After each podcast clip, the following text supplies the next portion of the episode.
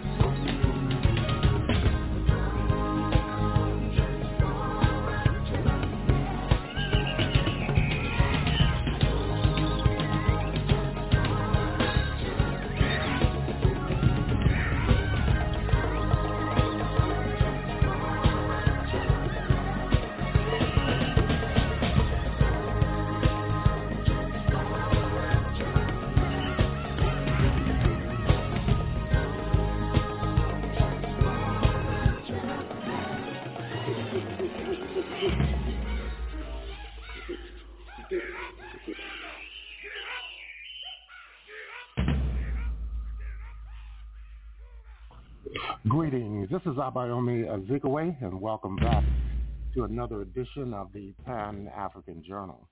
The Pan-African Journal is an audio news magazine. It's brought to you here on a weekly basis. Uh, I am your host, uh, Abayomi Azikiwe.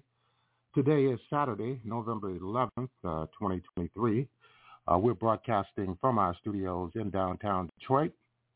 We'd like to thank everyone for tuning in uh, once again to yet another edition of the Pan-African Journal worldwide radio broadcast.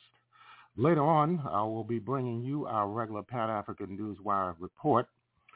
We'll feature dispatches on the Palestine solidarity demonstrations in London and other European capitals, which are demanding a ceasefire and the liberation of Palestine.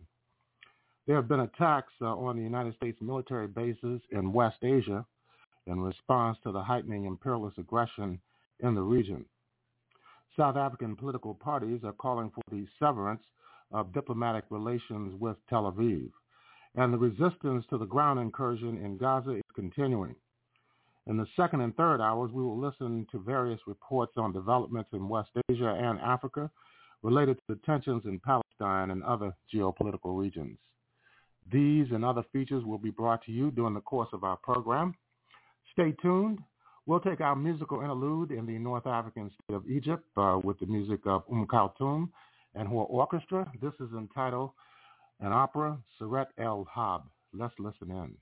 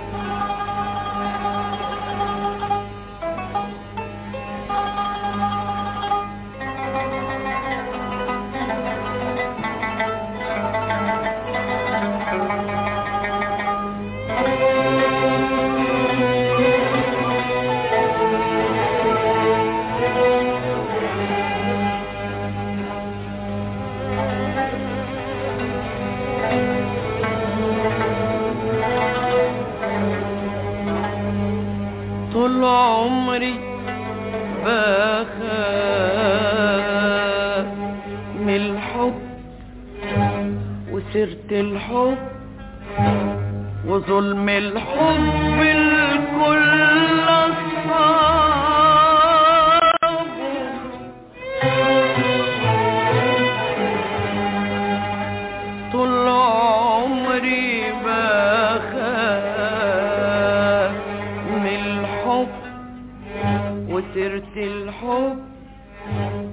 ظلم الحب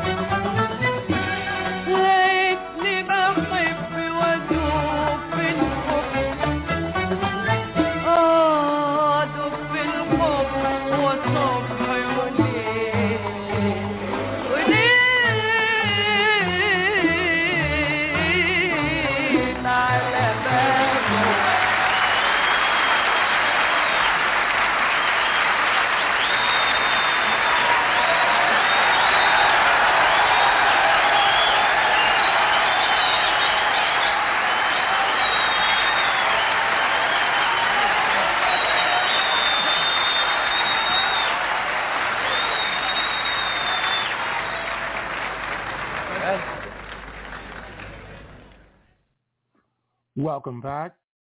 And uh, that was uh, the music, the voice, the orchestra of uh, Umm Kulthum, uh, one of the legendary Egyptian classical music artists.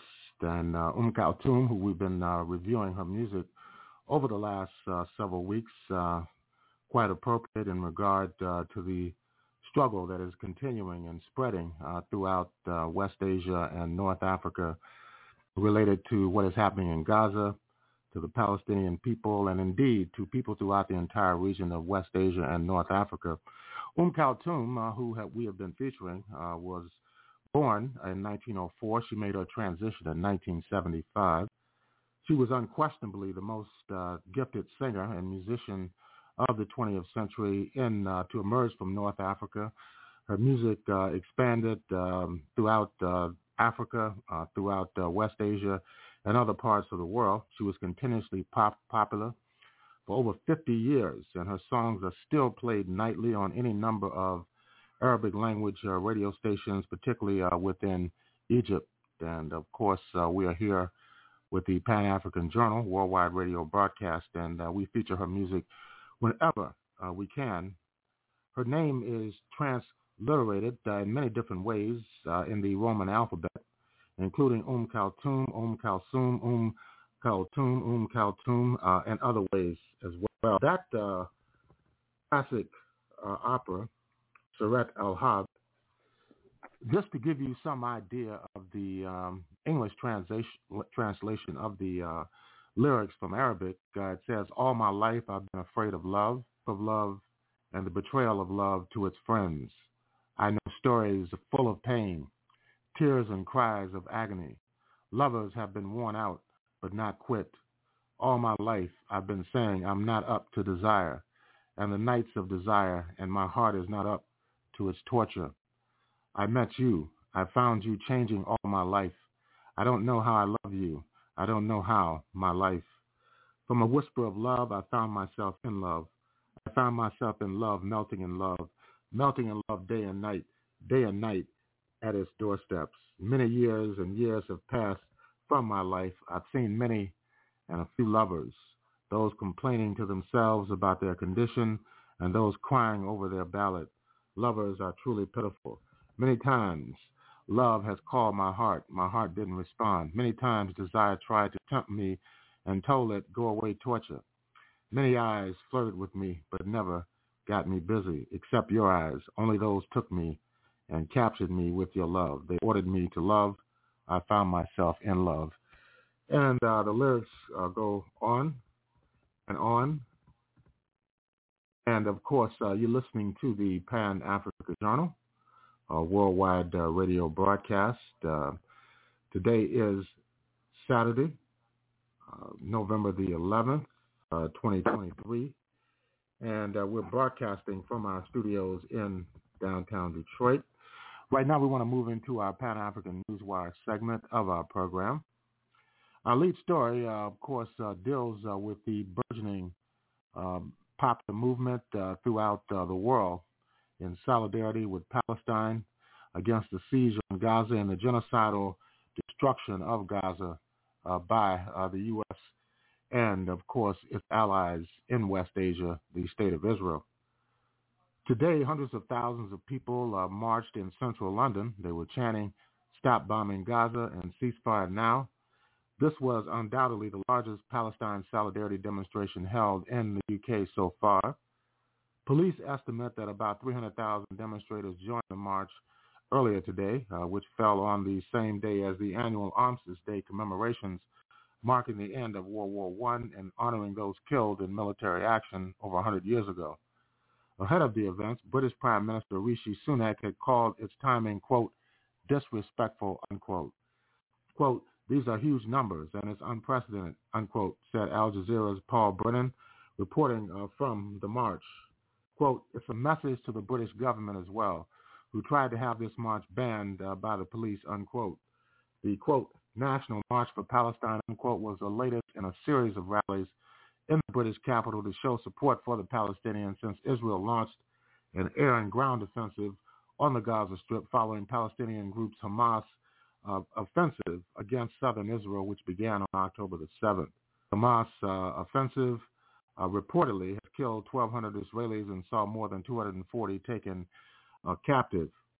Israel's attacks, uh, which it has said are aimed at wiping out the Palestinian group, the resistance movement Hamas, that rules Gaza, have killed more than 11,000 people in just over a month, including more than 4,500 children. Former British opposition leader Jeremy Corbyn and member of parliament for the Islington also took part in the rally and demanded a ceasefire. The UK government's ministers had called for Saturday's demonstration to be canceled because it falls on Armistice Day. Sunak told reporters uh, on Wednesday that he would hold the Metropolitan Police Commissioner accountable for safety since the police official defied demands to ban the pro-Palestinian protests. Uh, police said at least 82 people were arrested in central London on Saturday to prevent a breach of the peace. They were members of a group of counter-protesters who opposed the pro-Palestinian rally underway in the city. A few hours before the protest began earlier today, a mile, 1.6 kilometers away from the start of the march, about a thousand people lined the streets to watch the remembrance events at the Cenotaph War Memorial. among among the crowd, some right-wing counter-protesters opposed to the pro-Palestinian march chanted messages including "We want our country back." Fights uh, broke out near the cenotaph uh, between police and right-wing protesters. Police used batons to stop the demonstrators, and ceremonies at the memorial were not interrupted. Clashes also took place in other parts of the city, including Chinatown and near the House of Parliament. Confrontation near the cenotaph. Police said the counter-protesters were not a single group, and officers were tracking them as they moved away into other parts of London. Quote, groups of several hundred uh, counter-protesters arrived and seemed intent on confrontation and intent on violence. The Metropolitan Police Assistant Commissioner Matt Twist said in a statement, quote, we've had arrests uh, for possession of a knife, possession of a baton, possession of Class A drugs, and assault on an emergency worker, Twist said. He confirmed the pro-Palestinian march was the largest we've seen so far and that it went on without incidents. The scenes of disorder we witnessed by the far right at the cenotaph are a direct result of the Home Secretary's words. The police job has been made much harder, the mayor of London, Sadiq Khan, said in a post on X. And in other news uh, taking place related to the struggle uh, in West Asia, the U.S. occupation forces in Syria are once again being attacked as the resistance ups its game against the U.S. occupation forces. The U.S. occupation forces in Meylan, northeastern Syria, were attacked by the Islamic resistance. Informed sources told Al Mayadeen uh, on yesterday. The town, located in the area controlled by the U.S.-backed Syrian Democratic Front, houses a U.S. occupation base, uh, with the regi- region being the target for numerous resistance operations as anger grows with the U.S. over its support of the Israeli occupation maniacal genocide in Gaza. As anti-U.S. sentiment grows and the occupation faces growing increasing unwelcome, operations carried out by the Iraqi resistance have thus far, according to U.S. figures, caused 56 casualties among U.S. forces in 46 operations carried out since October the 17th. Just on Friday, the Islamic resistance in Iraq announced that its resistance fighters launched uh, UAV attacks on the U.S. occupation's al-Tanf base in Syria with direct hits confirmed. A rocket strike targeted U.S. forces in Ain al-Asad base in western Iraq three consecutive times, a few hours apart with the different weapons that hit their targets, our correspondent reported just this last past Thursday. You're listening to the Pan-African Newswire segment of the Pan-African Journal. In other words, in other news, in other words, South Africa has issued a démarche to the Israeli ambassador to South Africa over Israel's war on Gaza. South Africa has issued a démarche to the Israeli ambassador to South Africa, Eliav Belotz Sorowski, the Department of International Relations and Cooperation said on Friday. This is in protest at his recent unfortunate conduct related to the unfolding tragic Israeli-Palestine war. Earlier this week, the cabinet rebuked the public statements he made about South Africa's support for Palestinians. Director General of DIRCO, Zane Dangor, expressed on Friday South Africa's grave concerns regarding the current trajectory of events, especially the attacks on Gaza, which has seen more than 11,000 civilians, including over 4,500 children, killed by Israeli airstrikes. Dangor said South Africa wants the International Criminal Court to investigate the leadership of Israel for war crimes, crimes against humanity, and genocide. He told Ambassador Beloit Tsarkovsky that uh, South Africa has taken a decision to recall its diplomats from Tel Aviv to assess its relationship with the country.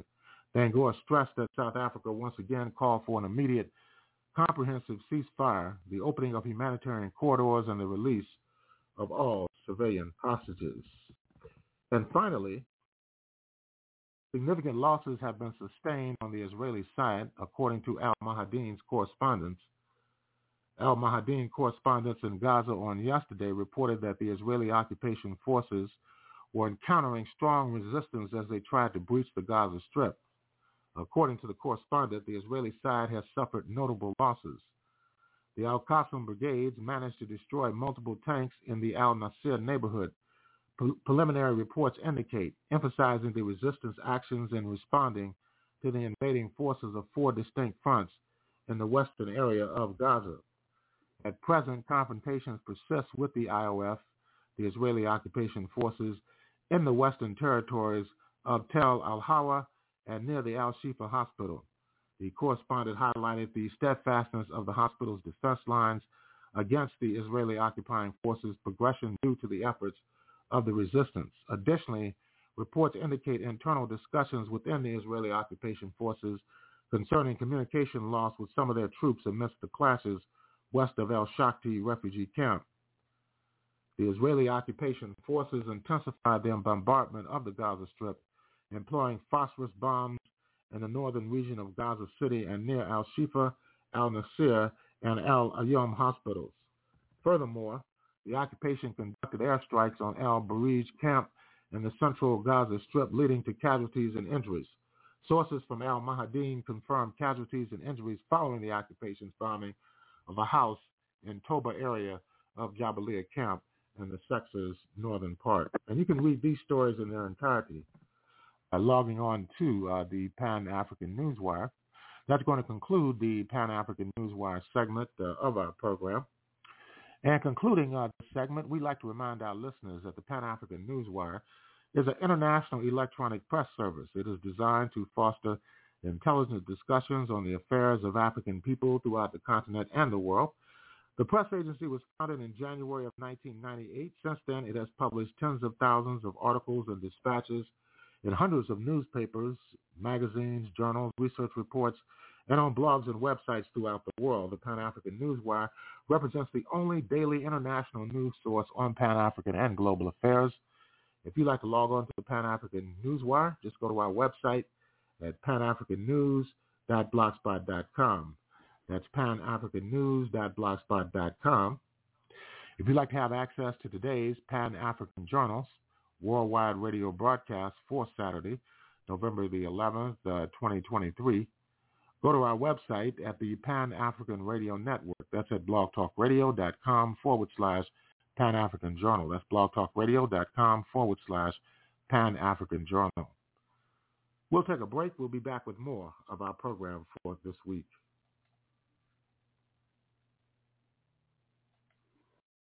Thank you.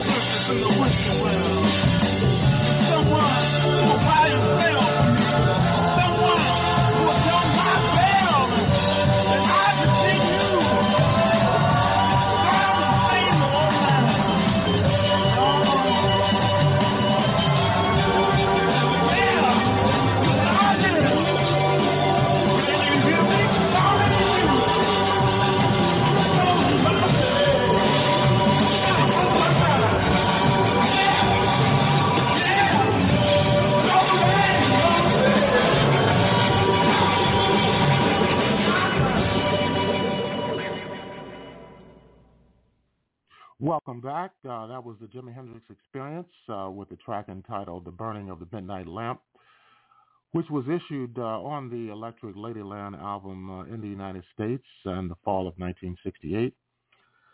And uh, right now we're going to move into our segments. Uh, first segment is going to deal with the debate and the demand in the Republic of South Africa for the complete severing of diplomatic relations between the Republic of South Africa and the State of Israel. Let's listen uh, to this report uh, from earlier today. The ANC is calling for an expulsion of the ambassador of Israel instead of a demarche. Please tell us why. The, the situation demands of us to react decisively. Uh, there is no retreat uh, from the Israeli government, bombing of uh, uh, refugee camps, bombing of hospitals, all of that is happening right now. So the action we're calling for is, is informed by the events on the ground. And uh, we've got to be decisive in expressing our solidarity. Actually for the isolation of the Israeli, Israeli apartheid state. That what is happening there is not war. It is genocide. It's the killing of innocent people. And that's what is happening there. So the government ordered a demarche. And what are you doing as the ANC? We are very much encouraged by the, our government stance and uh, including the actions that have been taken of demarche. Uh, we believe as the time goes, we need to be taking more action in relation to what is happening there. We support uh, Minister Naledi Pandor. We support our government and we say hands off Naledi Pandor. Our government stands for justice, peace uh, between the, the Palestinians and the Israeli people. A two-state solution is our position. And that is what uh, we are about as the African National Congress. Thank you. Sheikh and now we have Shaik Emam, leader of the NFP in Parliament. Sheikh, you guys are saying that an immediate cessation of hostilities. Please talk to us about that. Yes, very good afternoon to all our viewers out there. Yes, indeed, as the NFP, about two weeks ago, we already submitted a motion for shutting down the embassy in South Africa and expelling the Israeli ambassador. That's number one. And not only recalling for discussion Uh, our ambassador in, in Israel, but to shut it down completely until such time Israel is willing to come, not to sit and negotiate. There's no more negotiation. Many agreements have been entered into over the last number of years, and so all we're asking them to do is to implement them. Remember, the Palestinians have been there for thousands of years, okay? But yet, despite you coming there, removing them forcefully, taking what is rightfully theirs, what are the Palestinians saying? We are still willing to work with you to live side by side on a two-state solution. In South Africa, we were not willing to have that. So we got our freedom. But the Palestinians are even willing to compromise for a two-state solution. But what is Israel doing? Continuing with the bombings. Can you imagine there's 500 babies at any given time waiting to be born dying before they are actually born only because you've cut off the electricity and you're not allowing the anesthetic. Mothers are dying, babies are dying. You are now want to get rid of everybody in Gaza. What is the reason for that? Because of the amount, the abundance of uh, gas that has been found in Gaza. That is one of the major problems. This war is all about natural resources. Remember the Russia and Ukraine war. What is it doing? It's restricting the supply to Europe and they don't have it. And when they established and identified gas in Gaza, this is when it all started. And the countries that are supporting this is because each and every one of them, remember, these countries where there's chaos, they are in the forefront. Where there's disease, they benefit. Where there's war, they benefit. War is a business.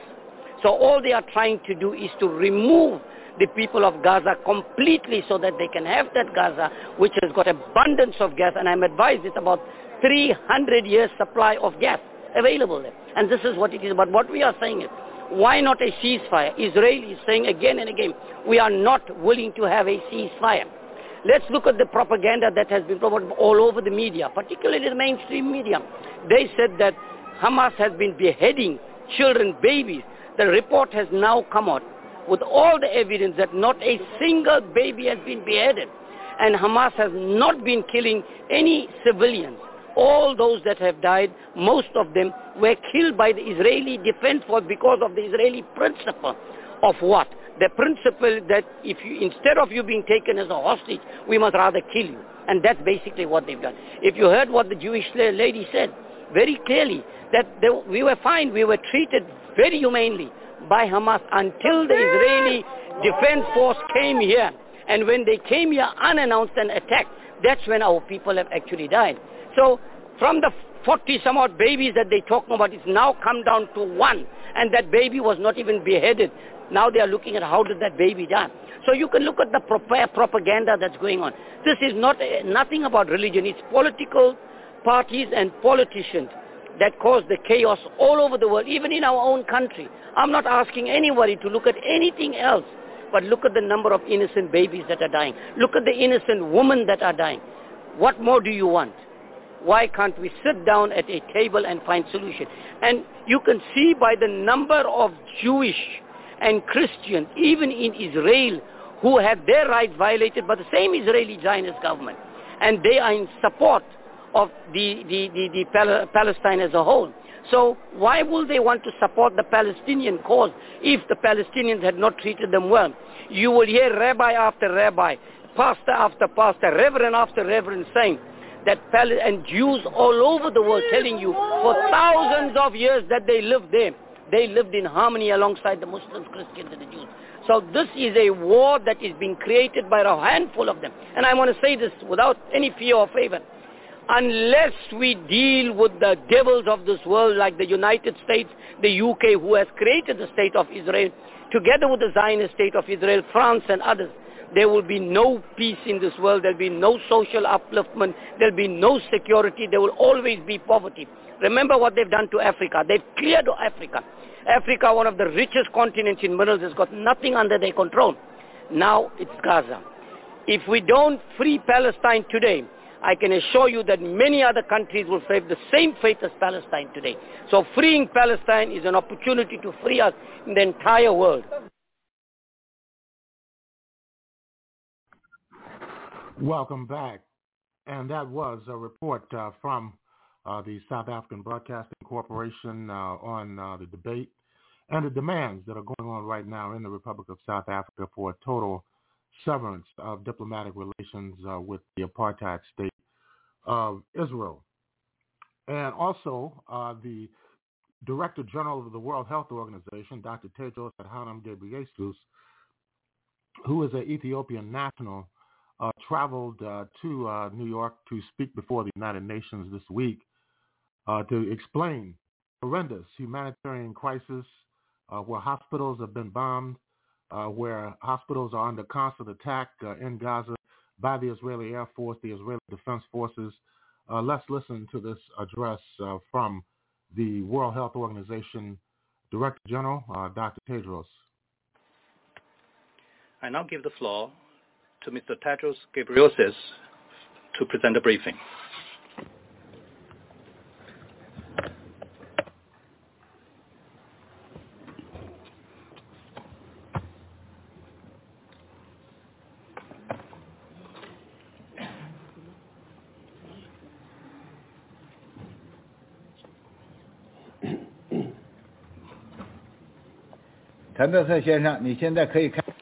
The floor is yours, sir. Thank you. Thank you, Mr. President, Excellencies. Thank you for this opportunity to brief you on the health situation in Gaza. Let me be clear from the outset that I fully understand the anger, grief, and fear of the Israeli people following the horrific, barbaric, and unjustifiable attacks by Hamas and other armed groups on Israeli civilians on the 7th of October. The killing of 1,400 people and injuries to more than 7,200 others is incomprehensible. for the survivors and families of victims, the mental health consequences will endure for a long time to come. WHO is gravely concerned for the health and well-being of Israeli hostages in Gaza, many of whom are older people, children, and those with urgent medical needs. Two weeks ago, I spoke with families of hostages, and I will meet them in Geneva next week. I feel their heartache and fear. I also understand the anger, grief, and fear of the people of Gaza, who had already suffered through 16 years of blockade and are now enduring the destruction of their families, their homes, their communities, and the life they knew. The situation on the ground is impossible to describe. Hospital corridors crammed with the injured, the sick, the dying, morgues overflowing, surgery without anesthesia,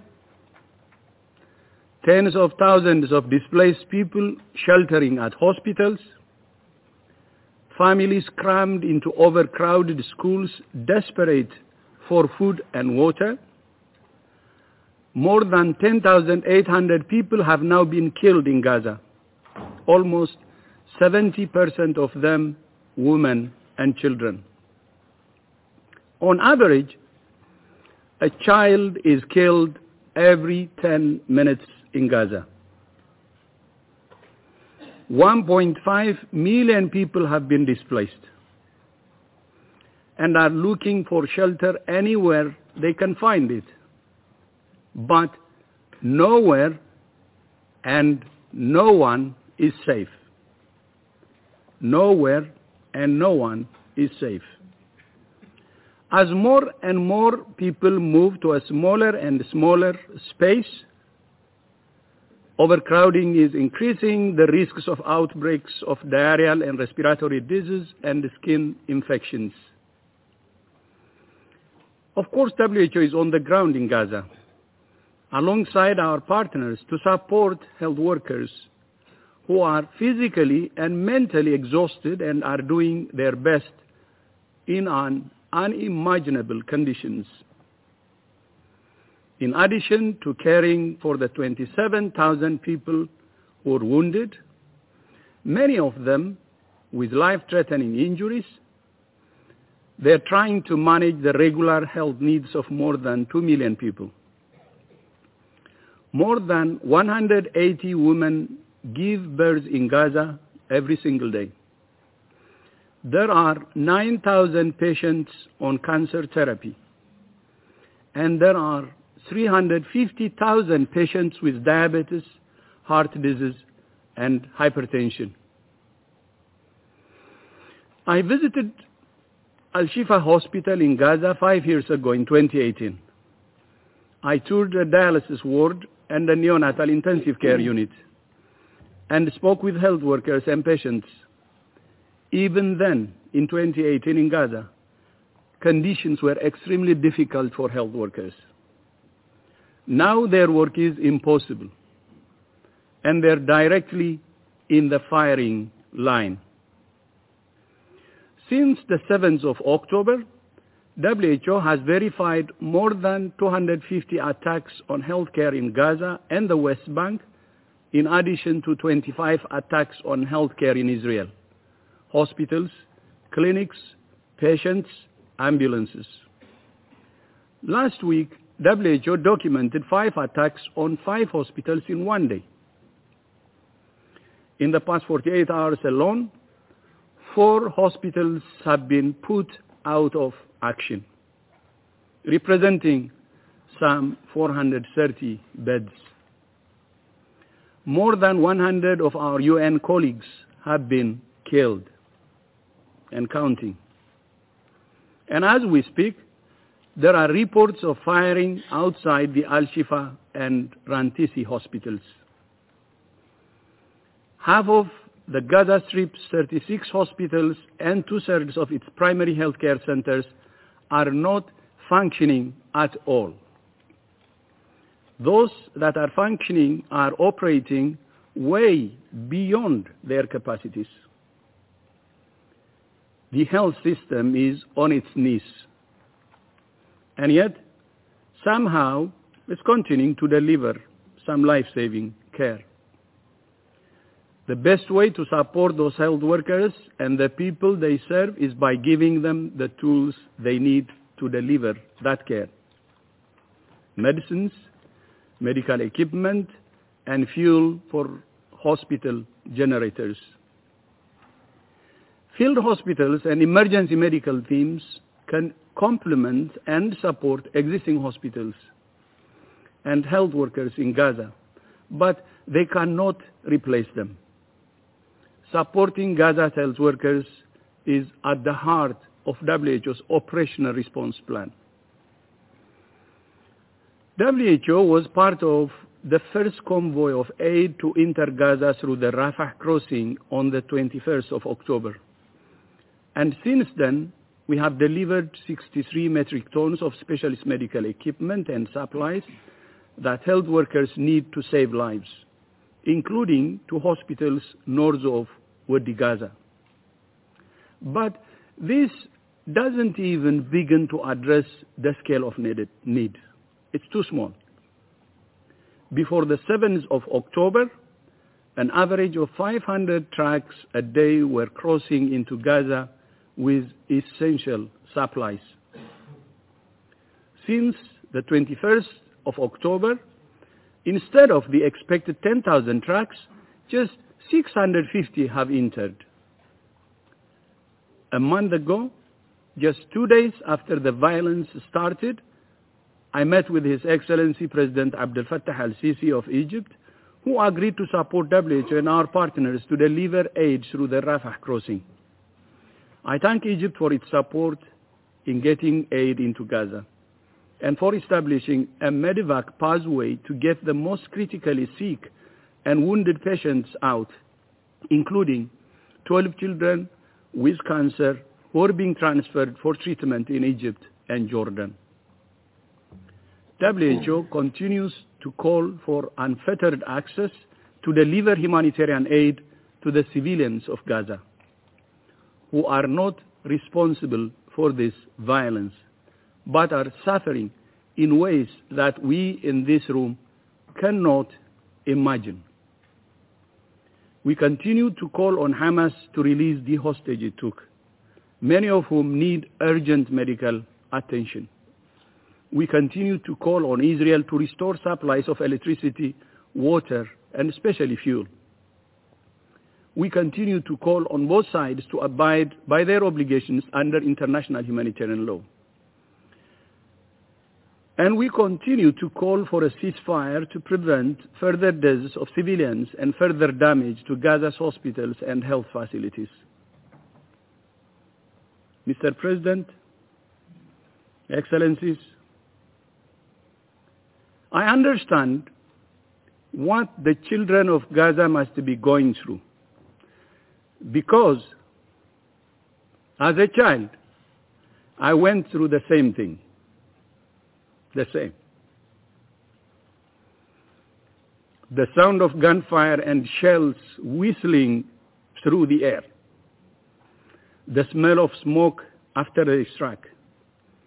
Tracer bullets in the night sky. The fear.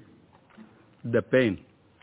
The loss these things have stayed with me throughout my life.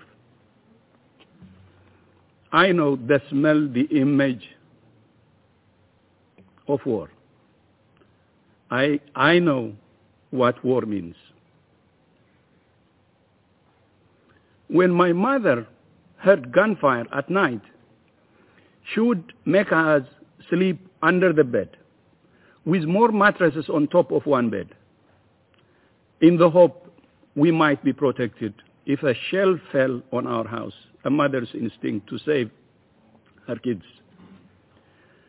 I also understand what the parents of Gaza are going through because in 1998, when war returned to Ethiopia, my country, my children had to hide in a bunker to shelter from the bombardment. I experienced war both as a child and as a parent.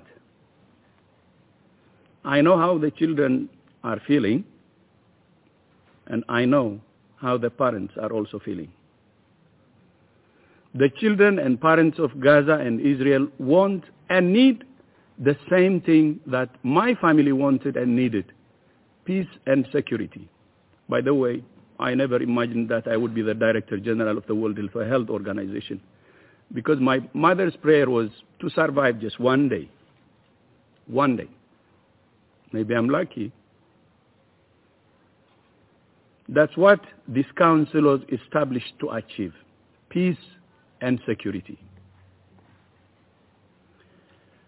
But this crisis underlines once again the need for reform of the Security Council.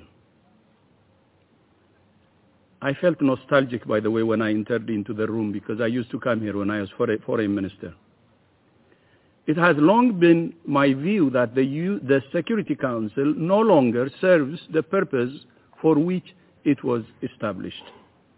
And reminding this with all due respect.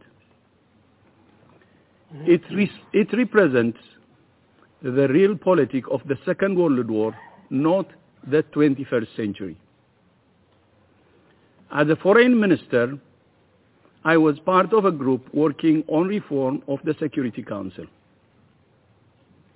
I'm dismayed that no progress has been made. To remain credible, relevant, and a force for peace in our world, member states, especially the P5, especially the P5, must take seriously the need to reform the Security Council. And one more ask, one ask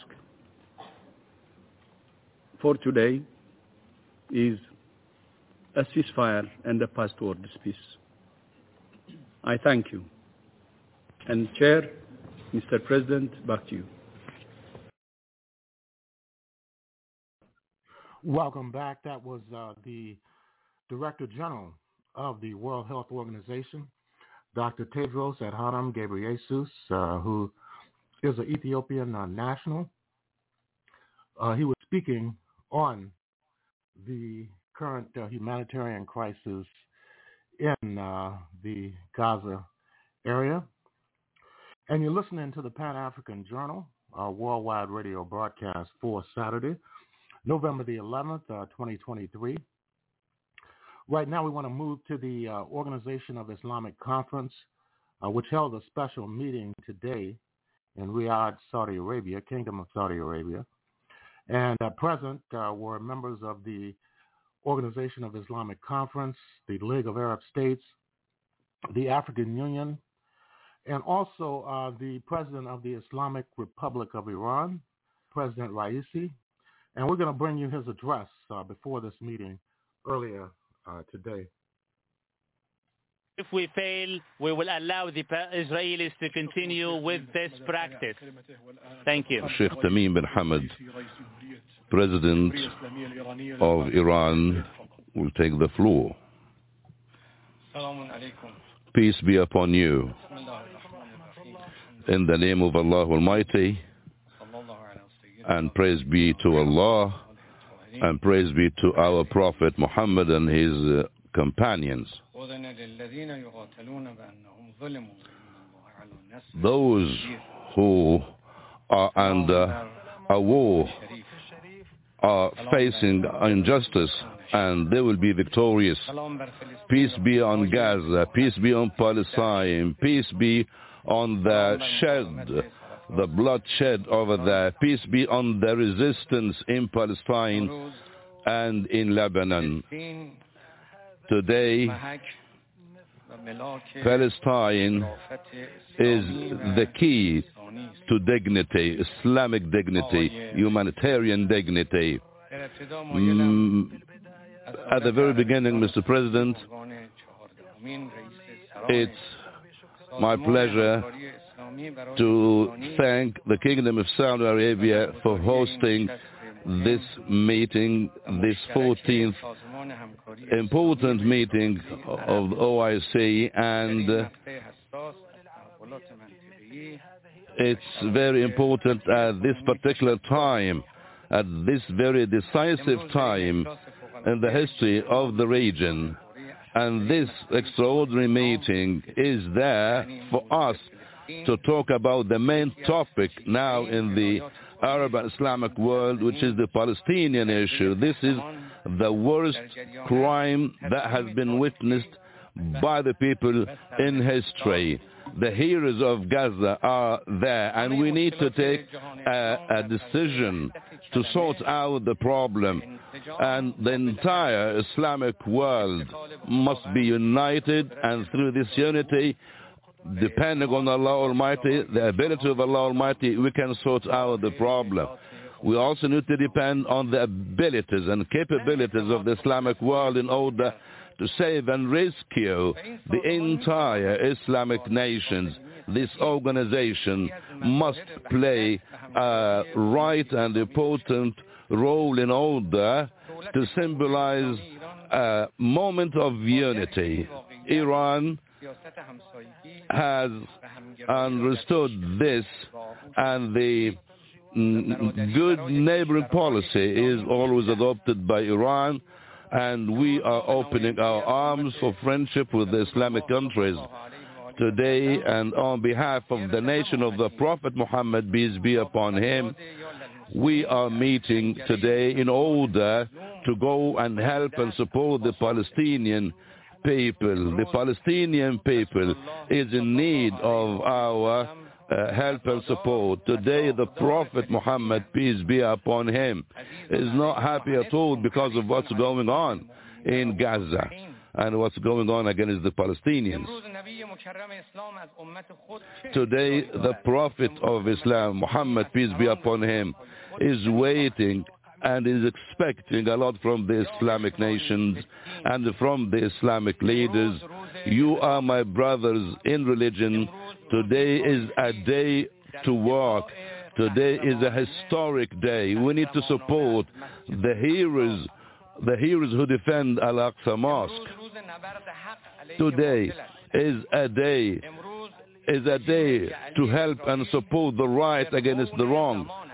This Zionist regime is the pharaoh of the moment. This Zionist regime is symbolizing the aim and goal of uh, killing and uh, and see the bloodshed all over the place. Demonstrations around the world are showing to everyone that the love of Palestine is everywhere, is all over the place.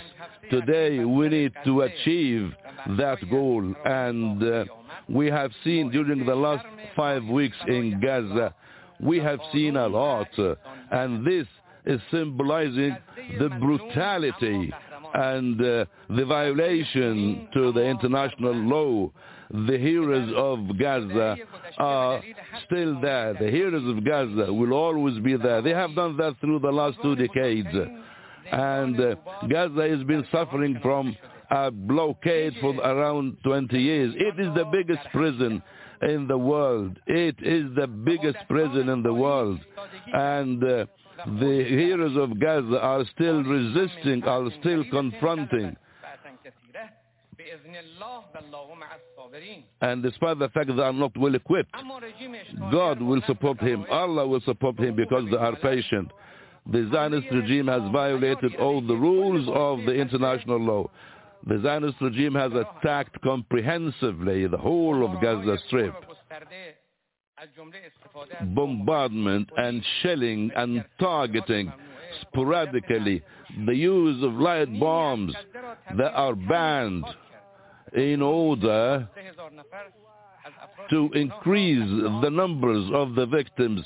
11,000 civilians defenseless have lost their lives in Gaza and still more than 3,000 persons are under the rubble. Most of the victims, most of the Israeli aggression are women and children. They are innocent women and children and civilians. Ambulances teams, medical teams, correspondents, journalists bombing the hospitals are all criminal, brutal crimes and uh, this is uh, epidemics and sickness and disease are all over the place because of the blockade imposed by the Israeli Zionist regime. And we can ask, what are the sins of those people to die? What are the sins of those innocent to be killed and to be victimized? We will be one day asked, what are the crimes of the children? What are the sins? What are the crimes of the children? The story of Gaza is the story of a conflict between dignity and between meanness. We need to decide which line we will go with and which line we will support. They are the enemies. And uh, they are the enemies that are brutal and they are trying to destroy the new generations. Dear leaders of Islamic nations, undoubtedly the United States of America is the one who gave the orders to this, is the partner in these crimes and no legitimacy for America that gives orders to the Zionist regime to continue these attacks. America prefers the Zionist regime. America prefers the Zionist regime at the expense of thousands of uh, children and women who are dealt in an, without mercy. America has supported the Zionist regime to commit all these crimes and all these brutality. And they consider this as self-defense. The Zionist regime is killing, bombing, shelling the Palestinians, and this is against all the rules and international laws. And the American, the American war, uh, Marines and uh, aircraft carriers are there in the region in support of Israel as if they are uh, supporting the Zionist regime in its war against Gaza. Also, America is supporting Israel in the United Nations, vetoes the resolutions that uh, prevent the killing of Palestinians, but uh, the Americans have paved the way for Israel to kill more, to bombard more, and to shell more. And a lot of support is being given to Israel through different types of fatal weapons. The America is filling the stores of Israel with a lot of weapons. America is giving Israel billions of dollars. America is supporting the war machine of Israel and uh, they are doing all this for the sake of Israel against the Palestinians. Shipments of weapons have been sent to Israel on a daily basis, and the Zionist regime have sent what we can say almost seven atomic bombs on Gaza, on the Palestinians. This is a crime that is made by both America and Israel, and we need to follow everything in the international organizations. The worst role played in this regard is the role of the United States of America. All the sins are committed and made by the United States of America. Look at what happened in Afghanistan and Iraq and Syria and uh, other Arab con- uh, Islamic countries. All these bad things are happening because of the United States of America.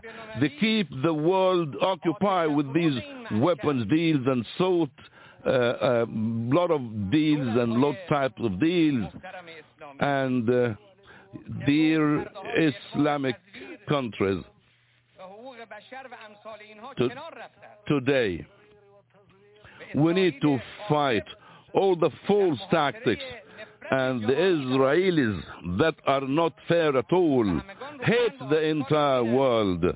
And the world can see now clearly that this Zionist bloody regime within the Islamic world aims to nothing except controlling those dictators and uh, uh, controlling the un, unfair and the unjust supporters. We need to make sure that everything is under America has failed and resolutions are not supporting the people who need. We need, end of the day, to, as we said at the beginning, and in a dialogue within the Islamic leaders, we need to have this meeting. And we wish to have such a meeting one month ago, but it is there now. Yes, we are late, and I still hope that this meeting will result in a resolution that will be for the sake of the Palestinian people. This must be the first step. The first step is to reach a ceasefire, to stop killing the civilians in Gaza, to put an end to the sporadic attack against the civilians. We need not allow the Zionist regime and the supporters of the Zionist regime to uh, continue in this. We need to uh, stop anyone from killing the citizens, killing the civilians. We need to use every tool in our hands in order to force the Zionist regime to put an end to this aggression and to put an end to his effective war machine. We must understand that the resistance in Gaza are doing a great job. And without these resistance in Gaza, without those heroes in Gaza and in Lebanon, the Zionist regime will spread its aggression everywhere and we might have seen some other countries and some other Islamic countries are facing uh, the Israeli confrontation. So it's and no conditions must be there. No conditions must be there. We need to open the Rafah crossing. We need to continue our cooperation with the Egyptians.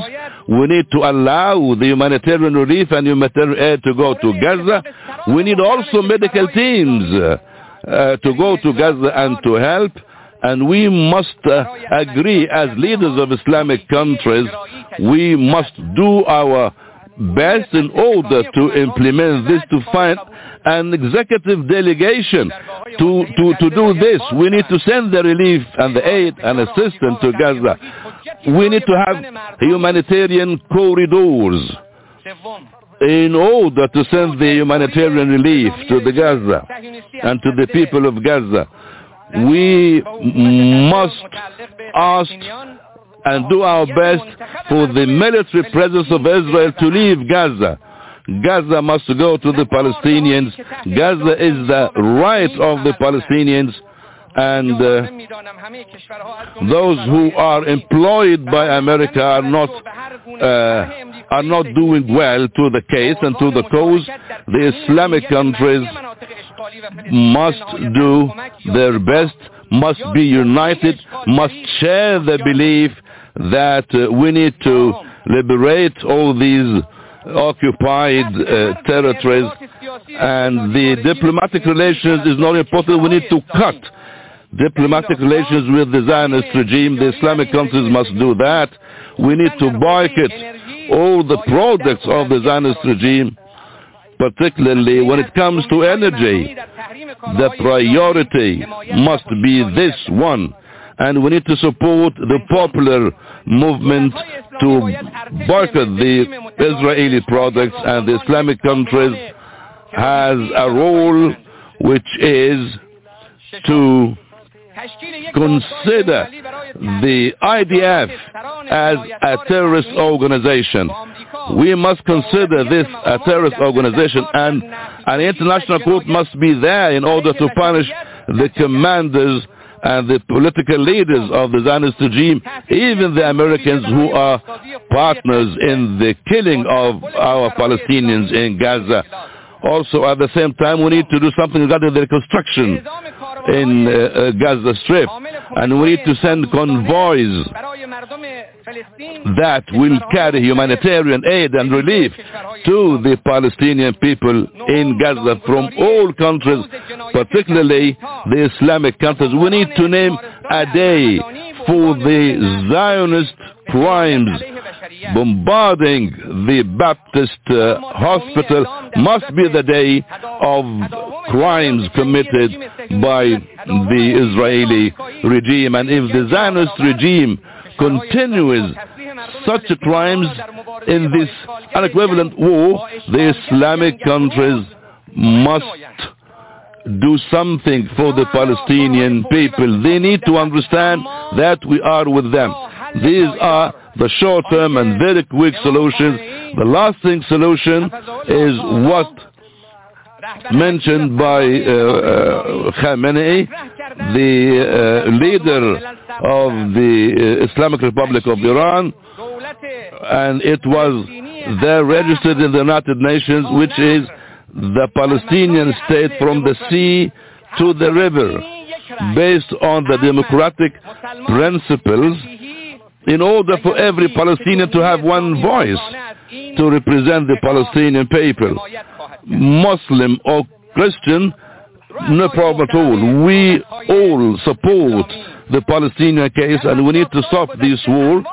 And during the last seven, last seven, last 70 years, we have seen a lot of atrocities and uh, they are all with no result, with no concrete result. The Zionist regime has deceived the people, uh, transferred the Palestinian people, sent them in a transfer movement, and uh, a lot of settlements have been built, and uh, military force was there in their territories, in the Palestinian territories and the Zionist regime is the occupation regime, is not legal at all, and we need to put in mind that time is not for the sake of the Palestinians, is not for the sake of the legitimate rights of the Palestinians. 75 years has passed and the Zionist regime is the one who is committing racism and is the one who must leave our area and on the other hand we need to face strongly. We need to defend strongly. we need to do this sacred defense against our land. we need to resist the Zionist regime and we need to increase the resistance, to support the resistance. We have seen the heroes of Gaza doing what in a 35-day conflict between them and the Israelis. In order to get rid of the occupation, we need to support the resistance. And we need to kiss the hands and foreheads of every and each member of the Palestinian resistance, of Hamas people we need to shake hands with them, to salute the Palestinian people in Gaza, to salute the resistance in Gaza. And I need to confirm that Iran recognizes the, resistance in Gaza and denounces the transfer and relocation of the Palestinian people from Gaza being a war crime against the Palestinians the sacred, the holy sites uh, are very important. And we have stressed the importance all over the years. And uh, I want from all the countries who supported Gaza, I'd like to thank every country who supported Gaza. And today the crimes of the occupation. The crime is a way, the crimes of Israel are a wake-up call to everyone. We need to be always, always with the Palestinians in Gaza and uh, we at the same time need to know that the Israelis are the only entity in the world who doesn't consider the human life, who doesn't consider the human entity. And uh, every international organization must put this in mind. All the crimes have been committed and the world is witnessing and watching. And the Israelis are threatening to kill more of the Palestinians. Not only that, but to use their nuclear weapon against the Palestinians. We have seen that and we need to support and salute the Palestinian resistance that has achieved a lot of gains for the sake of the Palestinian cause and uh, 75 years of occupation and domination and uh, those people who are always supporting Israel all over the years must understand that peoples, Muslim peoples, consider this a shame. They see the blood of the brothers and sisters all over the place in Gaza. And they have seen, they have seen other countries supporting and financing the fuel, the fuel that will kill uh, the Gazans and uh, everyone must understand that the test of Allah Almighty will be always there. And if this meeting, the meeting of the Islamic nations, if it let the Palestinians down and if it doesn't end up with a concrete resolution to defend Palestine, this will never be forgotten. And we must, as leaders of Islamic countries, Mr. President, at the end, I'd like to thank, thank the children in Gaza, the martyrs in Gaza. Peace on the martyrs in Gaza. Peace on the children in Gaza. Peace on those who recite the Holy Quran in Gaza. Peace on those who are defending their land. Peace on the children who are shaking because of the horror they have seen in Gaza. And today, through your presence, through your meeting, we would like to tell the people in Gaza that the most sophisticated armies and weapons in the world will never hit you. Peace be upon you with your bodies, with your hands. You have defeated the brutality of the Zionist regime and with your bright faces, with your bright faces with traces of blood, with your parts of your bodies, with those people under the rubble. You all cry and we all say and we all shout, we are resilient. The resistance is for the resilient people in Gaza. You are the heroes of the resistance. We will never let you down. We will never let you down. Palestine will be victorious end of the day. They think it will take a long time, but we can see it within hands. And peace be upon you all. And uh, that was uh, the president of the Islamic Republic of Iran, uh, President Raisi. And uh, you're listening to the Pan-African Journal, worldwide radio broadcast uh, for Saturday, November 11th, uh, 2023. Uh, we're broadcasting from our studios in downtown Detroit. Right now, we want to listen to a discussion uh, surrounding a petition that has been circulating of uh, journalists uh, who are complaining about the corporate media and government media outlets uh, in regard to their bias towards the Palestinians. This has been happening straight across the board, uh, whether it's the British Broadcasting Corporation, CNN, National Public Radio, uh, all down the line. They're all biased against the Palestinians. They have allowed uh, Israeli governmental spokespersons, spokespersons for the uh, Israeli Defense Forces to go on the air unchallenged uh, and call Palestinians animals, terrorists, and all types of uh, demeaning uh, characterizations. This is being called out even by those who worked for these institutions. Let's listen uh, to this report on Western media bias in regard to the Gaza genocide. A letter signed by hundreds of international journalists says Western media coverage of the Gaza war has been biased in favor of Israel and against Palestine. Newsrooms are accused of dehumanizing Palestinians. Are the allegations fair? This is Inside Story.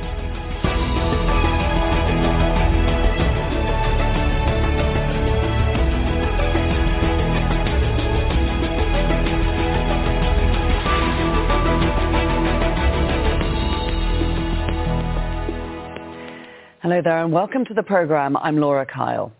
The world's television screens, newspapers and online media have been filled with pictures of Israel's war on Gaza, which has killed nearly 12,000 Palestinians, most of them women and children. They've also featured the Hamas attacks of October the 7th, which killed 1,200 Israelis. Modern technology means there's more media coverage than ever before, but some of this coverage has been criticized by journalists themselves. Hundreds have signed a letter accusing Western media of biased reporting of the Gaza war. They work for organizations such as Reuters, The Washington Post, The Los Angeles Times, and The Guardian. Let's take a look at some of the main points in the letter. We hold Western newsrooms accountable for dehumanizing rhetoric that has served to justify ethnic cleansing of Palestinians. Double standards, inaccuracies, and fallacies abound in American publications and have been well documented. Newsrooms have instead undermined Palestinian, Arab, and Muslim perspectives, dismissing them as unreliable and have evoked inflammatory language that reinforces Islamophobic and racist tropes. They have printed misinformation spread by Israeli officials and failed to scrutinize indiscriminate killing of civilians in Gaza, committed with the support of the U.S. government. This is our job, to hold power to account. Otherwise, we risk becoming accessories to genocide. We are renewing the call for journalists to tell the full truth without fear or favor, to use precise terms that are well defined by international human rights organizations, including apartheid, ethnic cleansing, and genocide, to recognize that contorting our words to hide evidence of war crimes or Israel's oppression of Palestinians is journalistic malpractice and an abdication of moral clarity.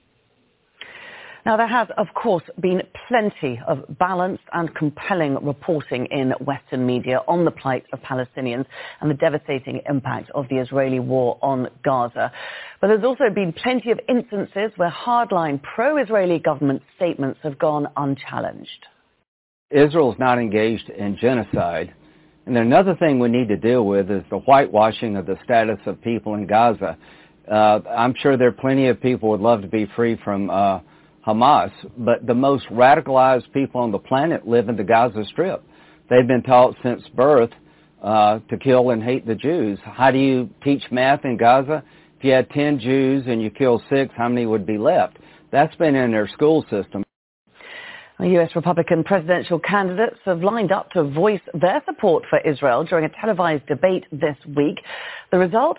A platform for unchallenged and extreme views supporting the bombing of Gaza. The first thing I said to him when it happened was I said, finish them. Finish them. And the reason is I worked on this every day when I was at the United Nations.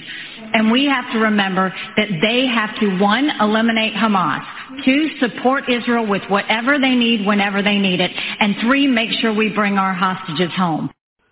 And the Washington Post took a cartoon off its website after a backlash. It was criticized as being racist and for its dehumanizing portrayal of the Palestinians.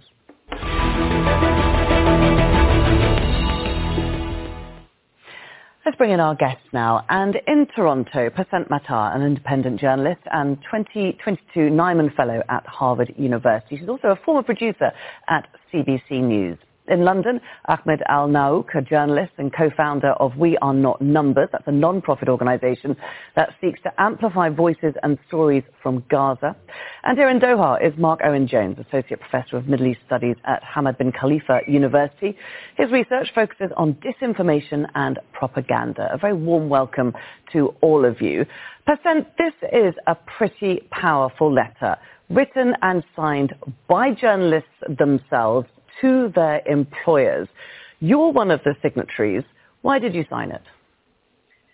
Quite frankly, Laura, I have been horrified and disappointed by the lack of courage from our profession, the lack of concern for our fellow journalists in Gaza who are not only risking their lives, but their families' lives. They are on the move. They are trying to report on what's happening as the only people bearing witness to the suffering of the people of Gaza. And I'm quite frankly so alarmed that we are now looking at over 39 journalists who have been killed. And at least in the West, it seems like there is abject silence about this. Uh, and so when I saw the letter circulating, I thought if we can't, as a profession, as journalists, condemn the killing of our fellow journalists, then what are we doing here? Uh, it was just such a clear letter, and it also got at the difficulty of reporting on this not just within Gaza, which is the most immediate, but the difficulty of talking about this and reporting on this with clarity uh, in mainstream news organizations, which has been challenging for a very long time. And that's why I added my name to it. There is a lot of fear in talking about this. And I think there is power in collective action and in journalists banding together to say, we have an obligation to cover this fairly um, and to call out the uh, targeting of journalists like us. It could be any one of us that are being targeted right now. What instances have, have you found challenging? Well, I was a longtime producer at CBC, the Canadian Broadcasting Corporation, and I can tell you that in my 10 years of working there, I produced thousands of interviews. I worked on a daily current affairs uh, news show, so thousands of interviews over 10 years. But the one story of mine, Laura, that never saw the light of day, an interview that I had produced, um, and in 10 years, the one story that did not make it to air was an interview that I had produced with a Palestinian American journalist, your former Al Jazeera colleague, Ahmed Shihab Emmy-nominated journalist who was reporting on protests in Jerusalem in 2017.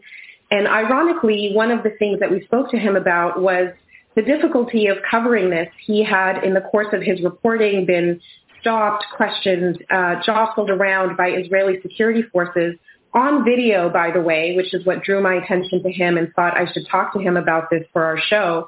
And when we recorded the interview with him, uh, uh, I came back after editing it, came, coming back from a break, and was told with no discussion by higher up that this interview would not air, that they did not have time to explain it to me, and it was unceremoniously yanked with no editorial discussion. And it was the first and only time in my entire history at the CBC where an interview did not make it to air. And I still, to this day, am not clear as to why. And so that is just one stark example of the difficulty of putting on Palestinian voices, of talking about uh, the view from Palestine, specifically, I would say from Arab, Arab adjacent Muslim journalists, Palestinians themselves are often silenced uh, without uh, a lot of due process editorially. And it is just an opaque, difficult thing. And the only reason I was able to talk about it is because I wrote about it in an article that was fact checked and bulletproof in an independent magazine here. And that was the way that I found that I could talk about this three years later in 2020. Okay, so then we'll certainly look at the reasons perhaps why uh, that interview wasn't aired just a little later in the discussion. First of all, Marc, I just want to get some uh, examples from you because I know you've been looking at the UK media. Mm. Give us an idea of what you're seeing there and the way that you're seeing bias creeping in and the dehumanization of Palestinians becoming the norm. Well, I think a key aspect of dehumanization is also marginalization. If you can mm. make a people invisible, if you can make their suffering disappear, then you're going to basically be controlling how much sympathy the public have for those people.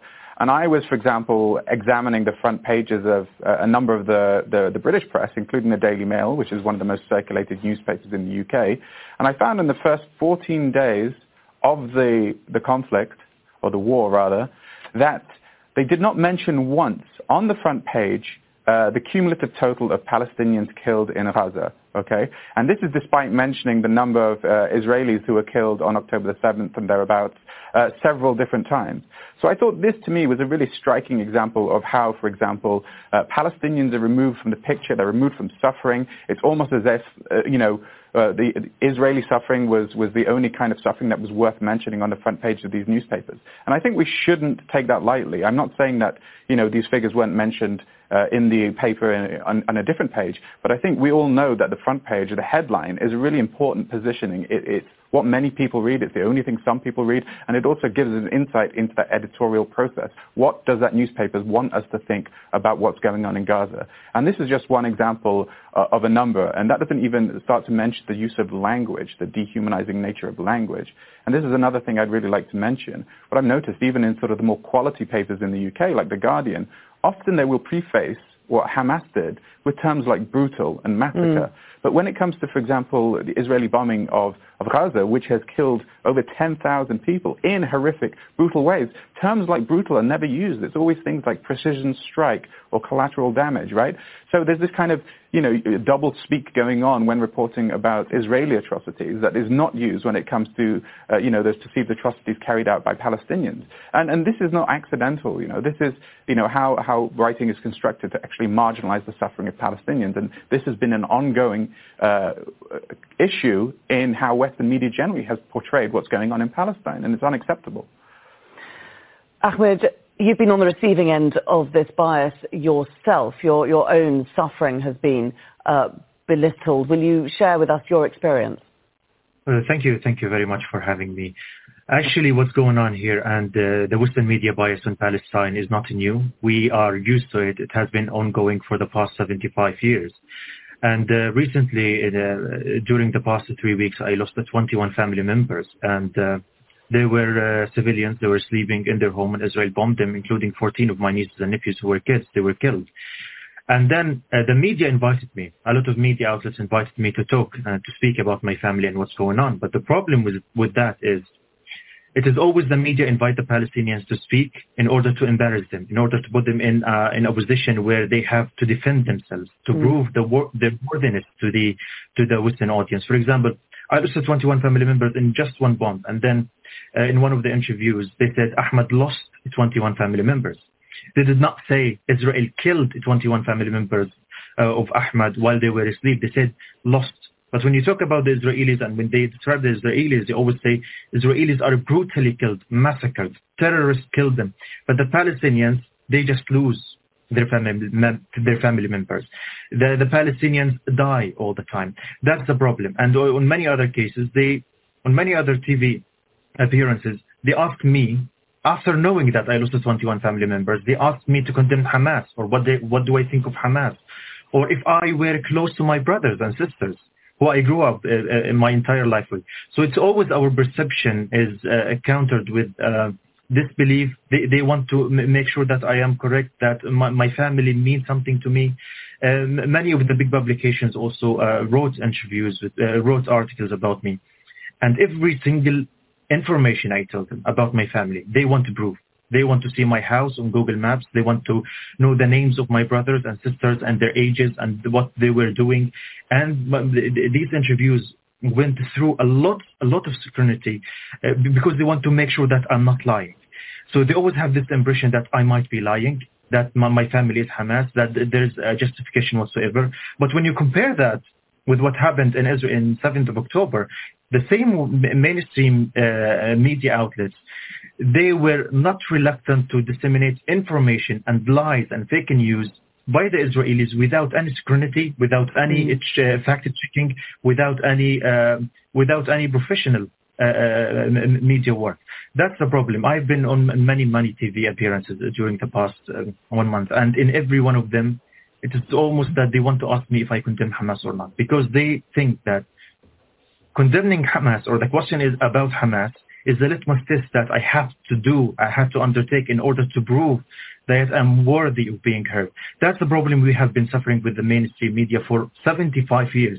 Is that always the Palestinians are less worthy, our life are less important, and then yesterday, for example, uh, Talk TV did an interview with me, and then I was I wanted to know what what the comments on their YouTube channel, and mm. every single comment on that interview was very, very, very negative. Everyone said that I do not deserve sympathy because I did not condemn Hamas. I wasn't asked, by the way, to condemn Hamas on that interview, but they said that I don't deserve sympathy. Some people think thought it was too weird that I have 20 family, 20 family members and that I am lying because I have 20 family members.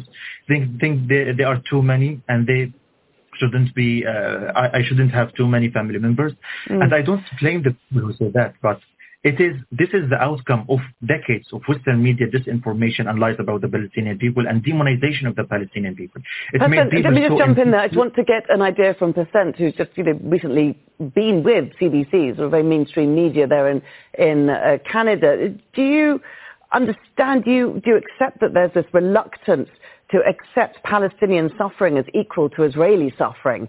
Uh, that, that needs to be scrutinized, that the, stories need to be fact-checked. Do you, do you see that happening in the newsrooms where you've been working? Absolutely, and, and even before getting to a stage of, of fact-checking or verifying, the bar for getting Palestinian voices or stories about Palestine on the air is is so high. It is almost uh, it, it's an impossible bar to meet. And when we do reach that threshold, it is because there has been an attack on Israelis. Israelis have been killed or injured. And that then gives us the green light in Western media often to wade into it. And it is often contextless. Uh, Palestinians rarely get on to talk about their lives, uh, the daily injustices that they face. The missing context that has been missing from coverage about Palestine and Israel for so long and, you know, what we see often is the, a very limited window of conversation. These days it is, do you condemn Hamas? Do you condemn Hamas? Even when Palestinians do make it onto the air, it is often what I would call trauma porn. Tell us about your pain. Tell us mm. about who you've lost. But when we start to get into the context and holding Israel accountable, um, you know, bringing it back to journalists, you know, Israel has deliberately targeted journalists and not just journalists who are in the field, but journalists sleeping in their homes along with their families. And so there is often a, a missing context and a missing clarity about the violence and the death that Palestinians are experiencing. And it seems to only be discussed when Israelis face violence first, and then Palestinians are brought on to respond to this. And uh, the context piece has been very, very hard to get at because then you're looking at words like occupation, mm. like, you know, international human rights groups talking about ethnic cleansing and genocide, the United Nations. Um, but there is such reluctance to talk about these things. And then there are groups that, you know, have gone after and as a rule go after anyone in the media who talks about uh, Palestinian freedom, Palestinian, the occupation, and they say that this is anti-Semitic. They say that, you know, you're calling for the destruction of Israel and it gets so warped. And so basically newsroom managers do not want this headache. A lot of it is just fear. There's a chill because talking about this gets people riled up and the accusations of anti-Semitism fly. There has been such a flattening of, you know, criticism of uh, policies of the state of Israel, the Israeli government, is often just uh, seen as anti-Semitic. And mm. so therefore no one wants to touch it and no newsroom managers want to deal with ombudsman complaints so therefore, we just don't wade into it. And this has been going on for a very long time. And I think we're seeing the results of this right now. You brought up so many good points there that I want to look at. I'm just going to pick up on that culture of fear that you mentioned. Marc, how risky is it for journalists like Pacinthe to speak out like this? We've seen people in the past speaking up and then losing their jobs over it. I mean, I think, you know, we're seeing this uh, ample evidence of this right now. Several journalists in the U.S. have, have lost their jobs for various reasons, including signing on a letter that was mm. condemning, you know, the, the, the, the sort of, the, just the unbelievable level of violence enacted by Israel on Palestinians. We saw someone fired from a position editing a magazine because he endorsed, or he liked and praised a satirical Onion article because he was saying that The Onion, which is a satirical American mm. news outlet, was actually providing some of the most astute and critical coverage in the U.S. of what was going on in Palestine. Could you imagine what kind of state we're living in when people lose their job, a journalist will lose their job simply for appreciating satire, which was happening within the bounds of the law? I mean, it's actually terrifying. And I think, you know, these these kind of risks uh, are, are, everywhere. Even as an academic, I faced it myself. I got a, a, a, an email from a journalist, a, British uh, journalist, uh, going through my tweets, trying to basically find any evidence that I was quote unquote anti-Semitic. And one of the tweets he used as an example to try and cite me as being anti-Semitic in this article he wanted to write was one where I said, why do people have a problem when you compare, for example, media coverage or coverage of Palestine with that of Ukraine? How on earth is that even remotely anti-Semitic? Mm. How is it even remotely anti-Israeli? So, I mean, there's one thing where there's this attempt, which is really common, to basically accuse anyone who's remotely critical of Israel as being anti-Semitic. But then there's this other level where you're, you're accusing people who aren't even criticizing Israel of being anti-Semitic. You know, it is this huge flattening that we see, and it's hugely problematic. And, and, I, and I worry, and this, is, this draws on the point that was just being made about context, what happens, and this has happened to many people, including myself and other journalists, who try to talk about the backstory, right? The thing is, with often with, with news media and journalism, it tries to create a beginning and a middle and an end to a story, right? This is where this whole do you condemn Hamas comes in. What journalists mm. are trying to do there is trying to say, okay, we want you to admit that Hamas started it, and then once you admit that, then we'll talk to you, which is preposterous, right? Um, and it's always trying to frame any form of Israeli aggression as a response as a retaliation to what Hamas did. None of this is about you know, decades of occupation and apartheid and brutalization being the reason for causing what happened on the 7th of October. You know, that's, that's not how it's framed. So the whole the, do you condemn Hamas is a form of gaslighting. It's a form of basically Palestinians trying to acknowledge that they are complicit somehow in their own suffering. And this discourse continues throughout. Even the arguments that, you know, Hamas used human shields, right? Uh, mm. that, that, you know, Palestinians live in crowded areas. All, it's all designed in a way to make it sound like Palestinian deaths are somehow their own doing. Well, this is the point that I wanted to actually bring Ahmed in on. It's this idea of context again, and because we keep seeing in many Western media outlets uh, pro-Israeli government voices coming on saying this started on October the 7th. We're missing, aren't we, Ahmed, the context here. There's little space in many Western media outlets to talk about the situation before October the 7th, using words like Pacinthe said of apartheid, of occupation. This is what's missing. Of course, this is uh, missing now. It has always been missing. Uh, I did my my uh, my master's degree in uh, in journalism, and my dissertation was about the Western media coverage in Palestine.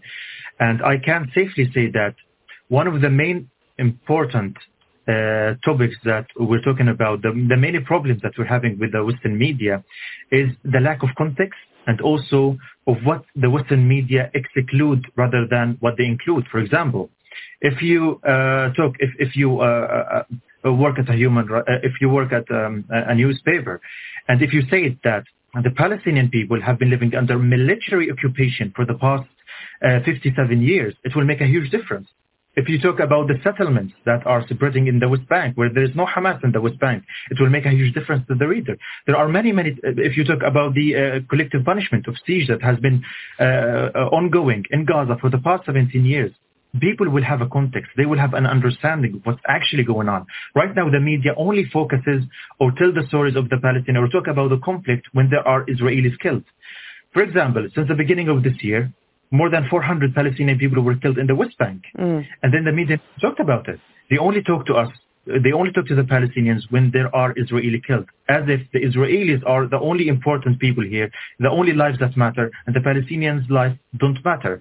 They don't talk about the, the military occupation. They don't talk about the Nakba. You never hear about the Nakba or the catastrophe that happened to the Palestinians 75 years ago, which uh, displaced uh, uh, hundreds of thousands of Palestinians from their home. All of this context is never provided to the audience, and that's why the audience will only know uh, about Gaza or talk about Gaza when there are bombing, when there are Israelis killed, and this will give the, the audience a negative perception mm. about uh, about about this conflict. So this is one of the main problems that we are suffering from, and it's only the Palestinians are portrayed in a, in a bad, in a negative in a negative way, where they don't talk about success stories, about talents, about uh, the, the bright side of the Palestinians. They only talk about the Palestinians when there are when there is bloodshed.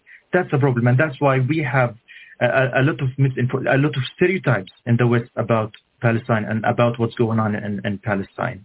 Marc, I just want to bring you back to that point that you said about the, the number of uh, Palestinian deaths being missing from uh, front page coverage uh, when the number of Israeli deaths is, is, frequently reported. Do you think, as an audience, as a, a consumer of news, that we have a higher threshold for state violence over non-state violence? Do you think that plays into it? Um, I don't know if we have a higher threshold. Uh, but I think, you know, it depends how you want to play it. I mean, are you saying, I mean, Hamas are, are elected, right? We, uh, can we say that that's state mm. violence too? Why are we treating Hamas as this terrorist organization, whereas Israeli violence is somehow more legitimate? You know, Israel mm. are constantly in violation of international law. Uh, they're, you know, bombing with these kind of indiscriminate weapons, densely populated area that are killing hundreds of people. I don't think it should matter or not whether this violence is state violence or not. I think what we're trying to see, uh, we're just trying to see this deliberate attempt to marginalize human suffering. And, and, and the, the 10,000s of people killed, I think if that was anywhere else, if that was in Ukraine, we would see a lot of attention paid to that story. So I don't think it's about state violence per se. I mean, Russia is a state and it's killing people. But what I do think here is this really interesting politicization over the number of people killed. The number of Palestinians killed is becoming a, a political problem for even Biden in Israel. Look what Biden did. He went on the news to try and cast doubt on the number of Palestinians killed by using terms like Hamas-run health ministry. We cannot trust these numbers. And where was the source for this story? Israeli intelligence? It was some guy who used to be a bureau chief in Jerusalem who said that we can't trust Hamas as numbers right? That was that was the source for mm. that story, and no one actually mentioned that the guy who the source for that story was was actually also working now for a PR firm. I mean, right. it's absurd. And and and, okay, and Marc, just I'm one more point there. there. Sorry, just one second. It's just today the Israelis even downgraded the number of their casualties, right? Mm. And I just think it's important. It's it's not to say to, to undermine that that's a tragedy of the the amount of civilians that died, but at the end of the day, the Israelis have lowered downgraded the number of people killed. There was never any doubt. By 200. Yeah, by 200. I just want to, I just want to get the last word into you because we've only got a minute left on the discussion. You've written, you've signed this letter. Do you think it's going to have any impact on the way the Israeli-Gaza war is going to be covered from here on in? I, I I don't know, Laura, and the fact that I don't know if this will have any impact is is I think um, is chilling. But I have mm. just been haunted by watching journalists. Um, you know, there was a, a Palestine TV journalist who openly wept on TV. Uh, Salman al-Bashir was crying about his colleague Mohammed Abu Hatab just within the last week, who was killed after finishing his coverage, going home to sleep. And I was haunted by this Palestine TV correspondent standing outside of a hospital, seeing his colleague come in dead, who had just been reporting before him. And he took off his press vest, he took off his helmet, and said, we are victims, we are being targeted one by one, and these things are not protecting us. There is no international protection. And uh, I was haunted by that. Uh, Wael mm. from Al Jazeera, the, the Gaza bureau chief, his, he lost his whole family, his wife, his daughter, his son, his grandchild, and was on the air the next day saying, I'm mm. committed to tell the story. So that is what motivates me to sign and to, to hopefully, um, you know, have a conversation about if we can't even condemn the killing of our fellow journalists, how can we condemn the wider genocide that is taking place against uh, Palestinian civilians in the tens of thousands, like over 10,000 now. I'm haunted by it, and if this letter is just a, a drop in the ocean, I hope it's one that creates a very necessary conversation about what's happening now, at least in the journalistic community.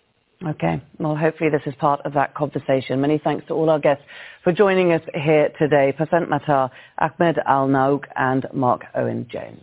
And thank you too for watching. You can see the program again anytime by visiting our website. at aljazeera.com. And for further discussion, do go to our Facebook page. That's facebook.com forward slash AJ Inside Story. You can also join the conversation on X. Our handle is at AJ Inside Story. From me, Laura Kyle, and the whole team here, it's bye for now.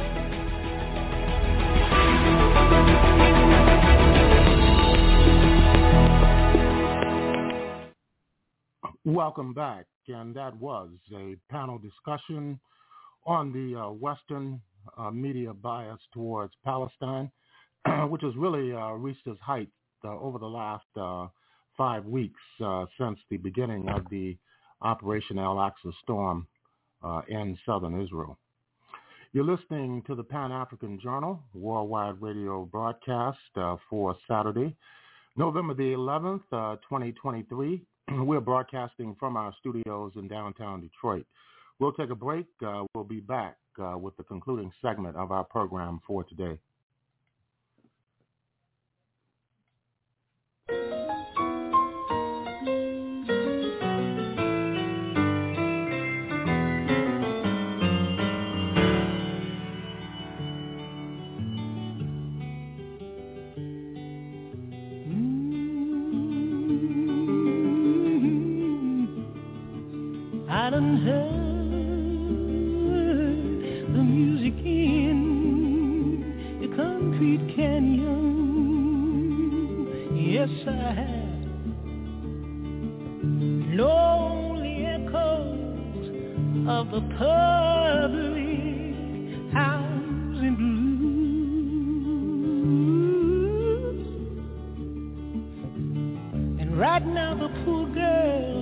that's got a bitter, bittersweet companion. Yes, sir. And some other funky things she did not choose.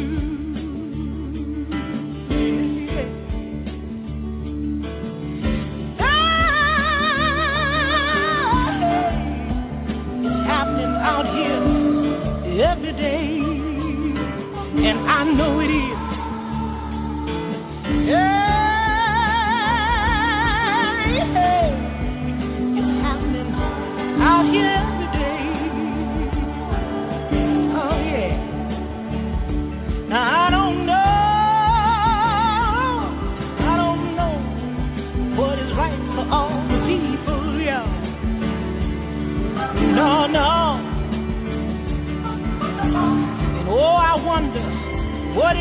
a dream.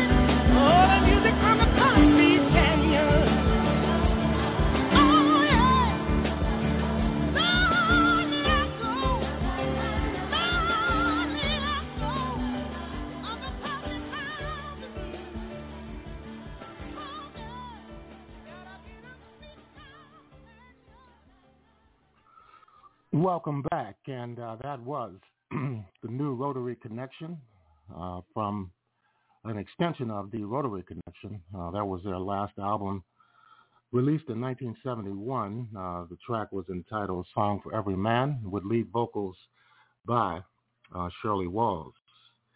And uh, right now we want to move into our concluding segment. We're going to play some introductory remarks from the day 31 of uh, Electronic Intifada, uh, one of the great sources on uh, developments in Gaza and the Palestinian uh, question.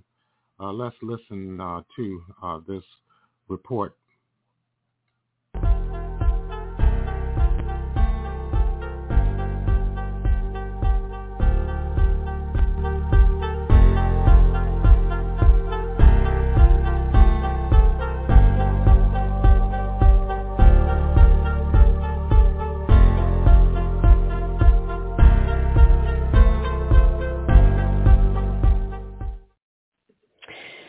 Hello and welcome back to the Electronic Intifada's live stream for Monday, November 6th. I'm Nora Barrows Friedman, Associate Editor, along with my colleagues Asa Winstanley and Jon Elmer, and our Executive Director Ali Abunimah. It's been 31 days of Israel's relentless genocidal attacks on Palestinians. Uh, we have a lot of news and analysis for you coming up, so please stay tuned. Uh, but first, we're going to go to Ali uh, for his opening remarks.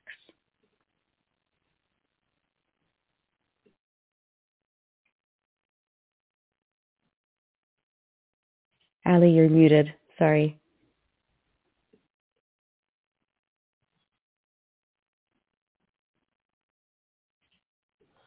Hi, everyone. I apologize for that. Let's try again. I want to start by reading from the opening paragraphs of a Washington Post article published on Sunday, headlined, White House Frustrated by Israel's Onslaught but sees few options. As Israel's ground invasion of Gaza escalates, the Biden administration finds itself in a precarious position. Administration officials say Israel's counterattack against Hamas has been too severe, too costly in civilian casualties, and lacking a coherent endgame. But they are unable to exert significant influence on America's closest ally in the Middle East to change its course. They continue. U.S. efforts to get Israel to scale back its counterattack have failed or fallen short. The Biden administration urged Israel against the ground invasion, privately asked it to consider proportionality in its attacks, advocated a higher priority on avoiding civilian deaths, and called for a humanitarian pause, only for Israeli officials to dismiss or reject all of those suggestions.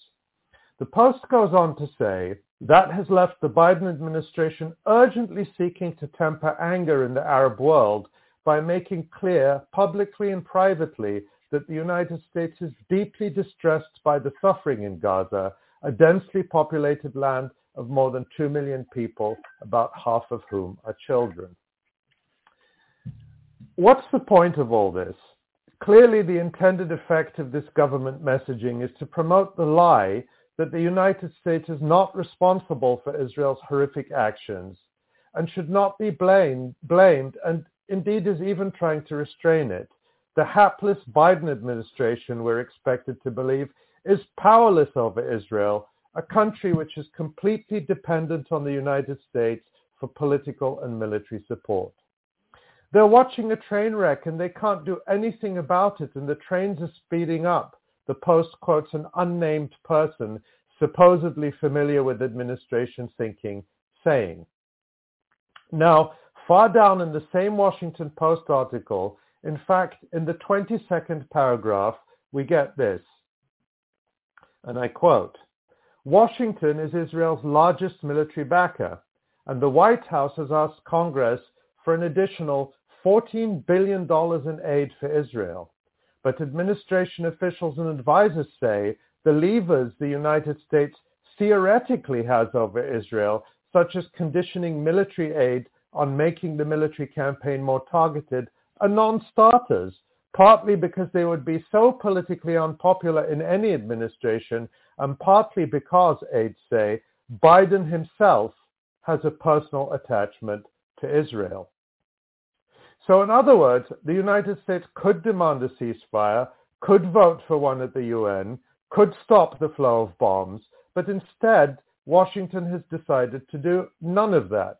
And Joe Biden personally doesn't want to do it because he loves Israel and apparently loves it when Israel murders Palestinian children. And listen again to that claim buried in that paragraph that stopping military aid would be, quote, politically unpopular. Would it? Certainly not with the American people.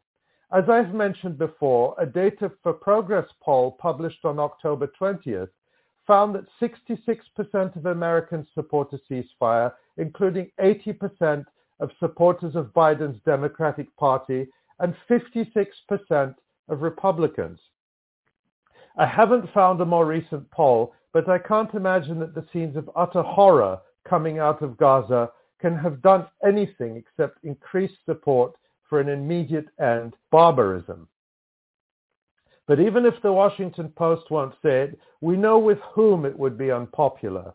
The weapons industry and the Israel lobby, the entities that pay the politicians.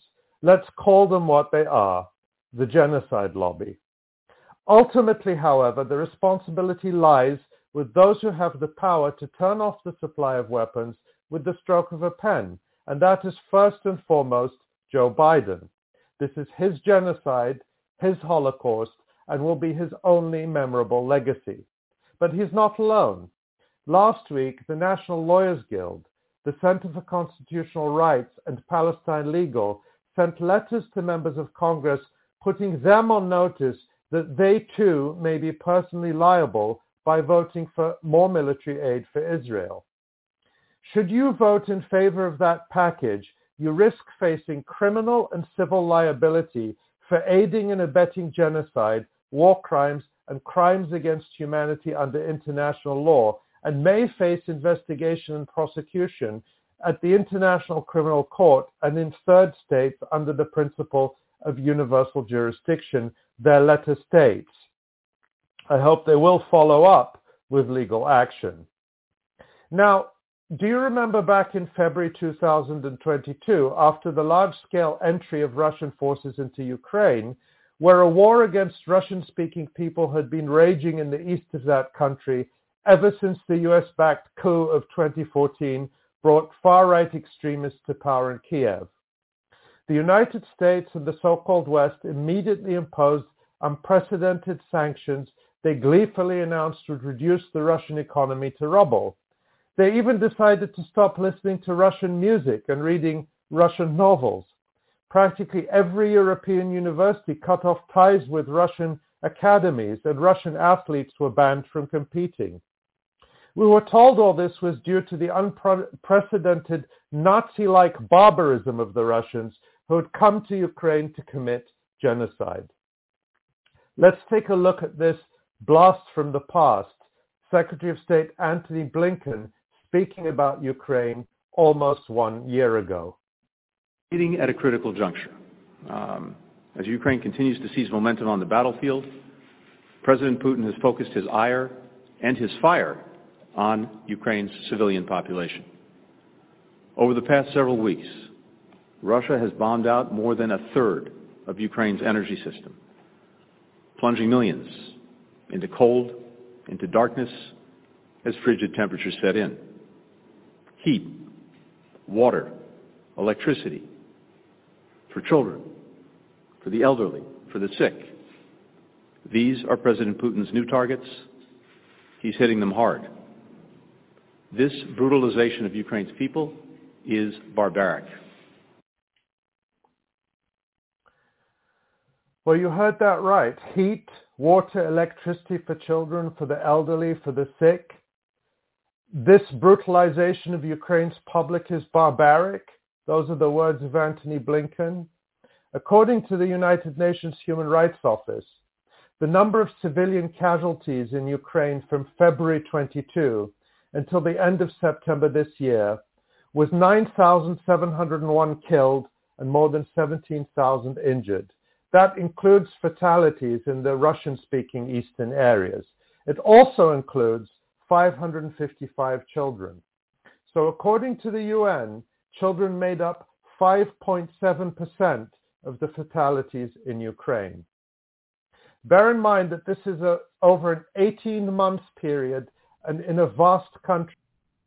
Welcome back. And uh, that was uh, taken from Electronic Intifada uh, podcast. And that's going to conclude uh, the Pan-African Journal Worldwide Radio broadcast uh, for Saturday, uh, Saturday, November the 11th, 2023.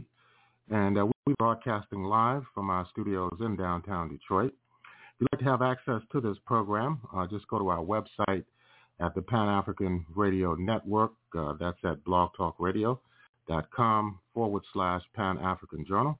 That's blogtalkradio.com forward slash Pan-African Journal. If you'd like to read the uh, Pan-African Newswire so you can stay abreast of some of the most pressing and burning issues of the day, just go to our website at panafricannews.blogspot.com. We're going to close out uh, with the music of legendary jazz trumpeter Booker Little. Uh, this is taken from an album entitled Out Front. This is Abayomi Azikiwe signing off and have a beautiful week. thank you